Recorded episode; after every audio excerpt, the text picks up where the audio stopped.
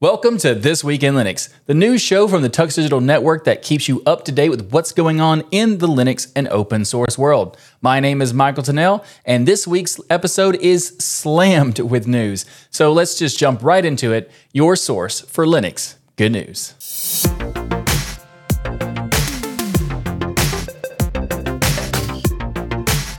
This episode of TWIL is sponsored by Linode and by Bitwarden. The Debian project released this week the latest version of their operating system. So let's talk about what's new with Debian 12 Bookworm. Debian 12 is powered by the Linux 6.1 LTS kernel with packages that are built using the GCC 12.2 compiler. And it also includes support for UEFI on ARM64 hardware. In addition, Rust 1.63 is available for all the developers out there that are feeling a bit rusty. And on the desktop side of things, Debian 12 comes with a wide variety of options for your desktop environment, including GNOME 43, KDE Plasma 5.27, XFCE 4.18, LXQt 1.2.0, Mate 1.26, and more. Debian 12 also features a new non free firmware repository consisting of non free firmware packages. For those unfamiliar with the term non free, that refers to being proprietary, not related to any financial cost. If you're thinking that non free as a term is confusing and needs to be changed, well, then you're right. It does. And it is weird. Of course, there are many more things we could highlight in this release for Debian 12, but we wouldn't really have time for anything else in the show. So, for the rest of the changes and updates, you can check the link in the show notes. OpenSUSE recently released the latest version of the Leap edition of their Linux distribution with OpenSUSE 15.5. This version of Leap includes newer Mesa packages, KDE Plasma 5.27 LTS, Vim 9.0, Open H264 repository is now enabled by default, which is really nice. Linux kernel 5.14.21 is included, as well as backports that are included. So it's not that the exact same version. Also, stuff has been backported to that version. If you'd like to learn more about this, then check out the latest episode of Destination Linux because Ryan, Jill, and I have been testing this release, kicking the tires and whatnot. So if you want to know what my hands-on experience was like for OpenSUSE Leap 15.5, then check out Destination Linux 328. Recently, Red Hat has announced they will no longer be maintaining the LibreOffice Office Suite within Fedora or Red Hat Enterprise Linux. Red Hat did say that for existing customers, they will maintain LibreOffice in RHEL 7, 8, and 9 with necessary security fixes as they come for the lifetime of those releases. Now it's time to yell and scream at Red Hat for abandoning this Office suite while taking no context into consideration. Or at least that seems to be happening in some places. Though there is some context to, you know, kind of think about in this. So I guess we'll take a look at the context first before we make a judgment. Red Hat's Matthias Clasen, I'm not sure if I said that right, hopefully I did, said on a mailing list the Red Hat Display Systems team, the team behind most of Red Hat's desktop efforts, has maintained the LibreOffice packages in Fedora for years as part of our work to support LibreOffice for Red Hat Enterprise Linux. We are adjusting our engineering priorities for RHEL for workstations and focusing on gaps in Wayland, building out HDR support, building out what's needed for color sensitive work, and a host of other refinements required by workstation users. This is work that will improve the workstation experience for Fedora as well as RHEL users, and which we hope will positively be received by the entire Linux community. End quote. With this in mind, I would just like to say I am in favor of this decision because for those that don't know, LibreOffice is a massive project, which means there are many, many packages and many dependencies to maintain in order to package this Office suite in a distro. For context, there's at least 195 packages that are not part of the LibreOffice suite, but are dependencies of LibreOffice and would be required for maintainers to keep up to date in addition to all of the uh, LibreOffice packages. This doesn't mean that there's only 195 packages because in addition to that, there's also 195 packages per version. Earlier I mentioned that Red Hat will be maintaining LibreOffice still for RHEL 7, 8, and 9, which means that there is at least 585 packages to maintain across those RHEL releases before even touching packages for LibreOffice itself. In fact, the main reason this change is not only good for Red Hat to be able to focus development efforts on more important things like HDR and Wayland and all that, but in my opinion, this is good for users as well because they can all simply use the Flatpak, which is in the FlatHub and is officially maintained by LibreOffice team themselves. Since the Flatpak is officially maintained by LibreOffice, I think that overall it'd be better for everyone because Red Hat can focus on other things. LibreOffice can get more users on their Flatpak. The Flatpak format itself gets more users, and users have a simple single location to quickly and easily get the Office suite from the FlatHub. So it seems like a win win win win sort of situation. But I understand that not everybody's going to agree with me, but that's my take anyway.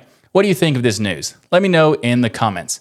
And for those who would like to learn more, you'll find links in the show notes. This episode of This Week in Linux is brought to you by Linode. Visit linode.com slash tux. That's linode.com slash T-U-X. And see why over a million developers trust Linode for their infrastructure. Linode provides solutions and services to accelerate innovation. Whether you want to build everything yourself or use one of their one click apps from the plethora of options in Linode's app marketplace, you can do all of this on their awesome cloud services. You can deploy everything from Plesk and WordPress to Valheim and Minecraft servers. Linode even has VPN friendly virtual servers so you can create secure connections over the internet, protecting you on public Wi Fi. And if that wasn't enough, every plan comes with Linode's amazing human powered customer support. Call, someone will pick up the phone, you send an email, someone will respond to you, and if you send something on social media, they will respond to you with a human being involved. I know it's kind of crazy, but that's how it works. So you can go to linode.com slash tux to get started. And when you go to linode.com slash tux, you're going to get a 60 day, $100 free credit when you sign up. So go there and check it out. There's some awesome services at Linode, and you don't want to miss out. So go to linode.com slash tux. NixOS has just unveiled version 23.05, codenamed Stoat. I think that's how you say it, offering an array of new components and features. NixOS 23.05 comes powered by the long term supported Linux 6.1 LTS kernel series, upgrading from the Linux 5.15 LTS kernel series to bring improved hardware support and performance. GNOME and KDE Plasma have seen upgrades in the latest version of NixOS, with 23.05 bringing support for GNOME 44 and KDE Plasma 5.27 LTS. In addition to those, Cinnamon 5.6 is also available in this release alongside Elementary's Pantheon and the Budgie desktop environment. NixOS 23.05 also introduces new services to enhance functionality such as the dynamic tiling Wayland compositor known as Hyprland. And there is just so much more. Now, next, the NixOS team has also recently published a thread on their forum about trying to secure funding for the costs involved in maintaining and running this project. If you are a user of NixOS and have the means to contribute, I'm sure your support would be greatly appreciated. To learn more about how you can contribute, follow the link in the show notes to the forum thread. And for those interested in exploring the full details of what happens in the release notes of NixOS 23.05, then you'll find links in the show notes. Valve has released a significant update to its Steam client, introducing various UI enhancements and the highly anticipated new in game Steam overlay. This update, originally announced in April, has now been promoted from beta to stable, marking its official release. While many tweaks have been made, Valve's emphasis was that the most significant changes are not immediately visible to users. They have restructured the code sharing process across the Steam desktop client, big picture mode, and the Steam Deck, resulting in faster implementation and iteration of new features. This unified code approach allows for efficient development across the different platforms, which is fantastic because that means newer features, better performance for everything whenever they make changes. So awesome. Among the new features and improvements are enhancements to the Steam app UI, providing a more polished user experience.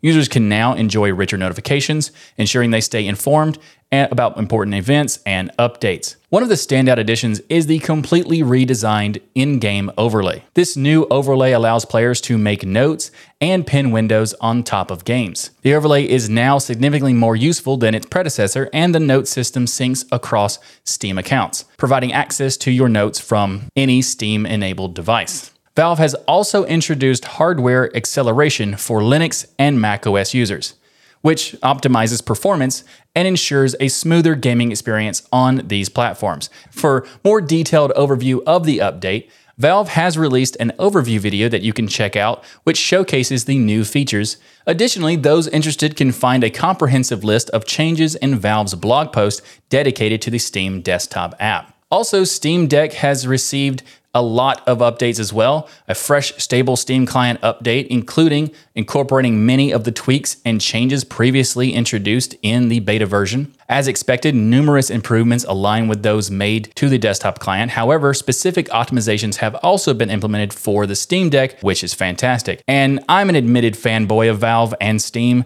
and my Steam Deck is used often, so it's safe to say I'm excited to check out this update.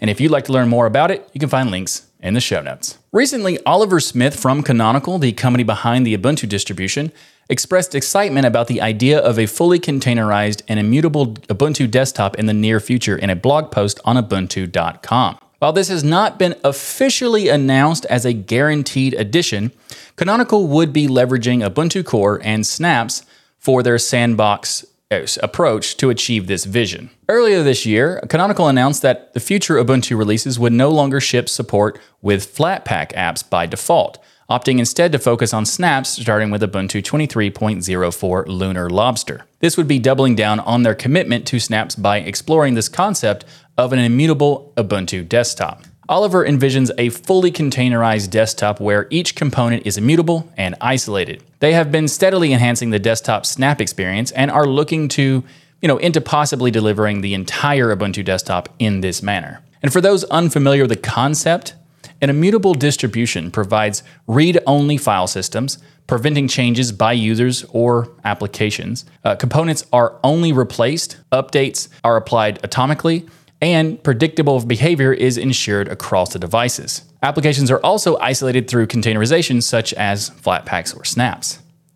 An immutable Ubuntu desktop would offer an additional layer of stability and security for users. However, it's important to note that an immutable distribution may also be less flexible and potentially introduce complexity. What do you think of the concept of immutable desktops? Let me know in the comments below. And if you'd like to learn more and find out what I think about this news in more detail, then check out episode 326 of Destination Linux, where we take a deep dive into this topic. And of course, links in the show notes. This episode of This Week in Linux is brought to you by Bitwarden. Get started right now with your free account at bitwarden.com slash tux. Bitwarden is an awesome piece of software. It is a password manager that allows you to have peace of mind knowing that your online accounts are secure. You know, maybe thinking like, how does it do that? Well, Bitwarden provides you with tools to store all of your passwords in a secured vault, auto-generate those passwords and usernames for you, and even automatically fill in those passwords on login forms. So You don't want to do any of this stuff. You can also access your data across many different types of devices, whether it's your web browser, or mobile applications, desktop applications, or even on the command line. Bitwarden seals and encrypts your private data with end-to-end encryption before it ever leaves your devices, so you know you're the only person with access to your data, which is very important for a password manager, as you might expect.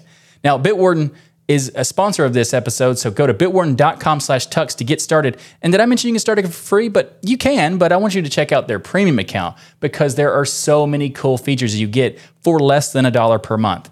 That's right. For only $10 per year, you get one gigabyte of encrypted file storage, two-step login with YubiKey, U2F Duo, Vault Health Reports, Bitwarden Authenticator for one for temporary one-time passwords, party customer service, and so much more. You get all of this for less than a dollar per month. So make the smart move like many of the community have and go to bitwarden.com slash tux. That's bitwarden.com slash T-U-X. There is a new version of the Cinnamon desktop environment out with Cinnamon 5.8, bringing a new array of features and improvements. Cinnamon is a desktop environment made by the Linux Mint team and is expected to be featured in the next release of Linux Mint coming very soon. However, if you're an Arch Linux user, then you can already give it a spin if you want. Now let's talk about the highlights of Cinnamon 5.8. The biggest new feature is probably the new gesture support, as Cinnamon 5.8 introduces gestures on touchpads, touchscreens, and tablets. Users can now utilize gestures for things like window management, workspace management, tiling, and media controls. And as a fan of gestures on touchpads, actually, I just recently started getting used to them. I think it's pretty cool that they're adding it. So nice. Also, another cool feature is the support for the XDG desktop portal, which improves compatibility for Flatpak apps. This integration enables screenshot functionality within Flatpaks, and it also introduces a global dark mode setting, which is fantastic for people like me who love dark mode. It has three options where you can say prefer light, prefer dark, or let the applications decide. Cinnamon 5.8 introduces a new visual concept called styles to enhance the aesthetics of the desktop environment. Each style has three modes mixed, dark, and light, along with the accent colors if you want to customize those. The mixed mode employs a combination of light applications and dark desktop elements to achieve a contrasting effect. Tooltips have been redesigned and now incorporate accent colors and have a larger, rounder appearance. Notifications also adopt accent colors and prefer symbolic icons when available. Now, Nemo has seen some improvements, especially with a performance boost, because they have changed it with support for multi threaded thumbnails. This enhancement reduces CPU resource consumption by generating multiple thumbnails in parallel instead of sequentially, resulting in faster folder loading times, particularly for large directories. These are just some of the changes coming in Cinnamon 5.8. If you'd like to learn more, check out the links in the show notes. Alma Linux is contributing to the OpenQA project. And since its inception in 2011 by the OpenSUSE community, OpenQA has become a widely adopted tool. Projects such as Fedora, Debian, Kali Linux, Qubes OS, GNOME, and KDE have leveraged OpenQA to enhance their testing processes. Recently, Alma Linux, a popular RHEL clone, has joined the group and made noteworthy contributions to OpenQA. Alma Linux contributions to OpenQA include adding enterprise Linux support to the QEMU backend, they also have made updates to ensure compatibility with RHEL's QEMU KVM build and improve functionality with the S390X architecture. OpenQA is a very cool technology that helps a lot of projects to enhance and automate their quality assurance efforts. So it's great to see Alma Linux join and contribute to this already impressive project. If you'd like to learn more about this, you can find the links in the show notes. A new player has entered the Linux game with Ultramarine Linux 38, based on Fedora Linux. Ultramarine Linux offers four editions with different desktop environments Budgie 10.7, GNOME 44.1, KDE Plasma 5.27.5 LTS, and Pantheon from Elementary OS, with the Budgie one being part of the flagship edition. Ultramarine Linux 38, codenamed Tortuga, comes with some notable enhancements from previous versions. While it is based on Fedora Linux 38, it ships with Linux kernel 6.3 by default. One of the key improvements is the use of System76 CPU Scheduler, which prioritizes processes for better desktop responsiveness. Although the scheduler is included in all editions, only the GNOME edition currently automatically detects the active application. Additionally, Ultramarine Linux 38 features a modified shutdown sequence, limiting services for faster shutdown times. Like many Fedora based distributions, Ultramarine Linux focuses on user friendliness and provides various out of the box tweaks to simplify system setup. The developers even offer a script for converting existing Fedora Linux installations into Ultramarine Linux installations. And as a quick note, Ultramarine is not in reference to being the ultimate soldier Linux distro, but rather the term Ultramarine is a color, a deep blue color.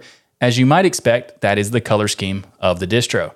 I am partially disappointed it isn't some kind of Rambo, Commando, or other reference to 80s action movies, but it is a nice color choice, so there you go.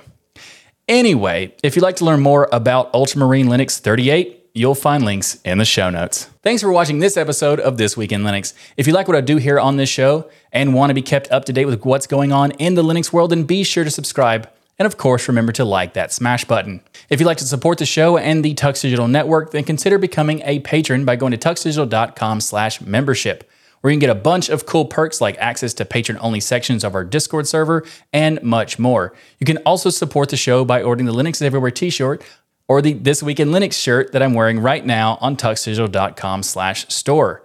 While you're there, you can also check out the other great stuff like hats, mugs, hoodies, stickers, and so much more at tuxdigital.com slash store. And yes, I did say t-shirts. Again. Thanks again for watching. I'm Michael Tunnell with the Tux Digital Network, and I'll see you next time for another episode of your source for Linux good news.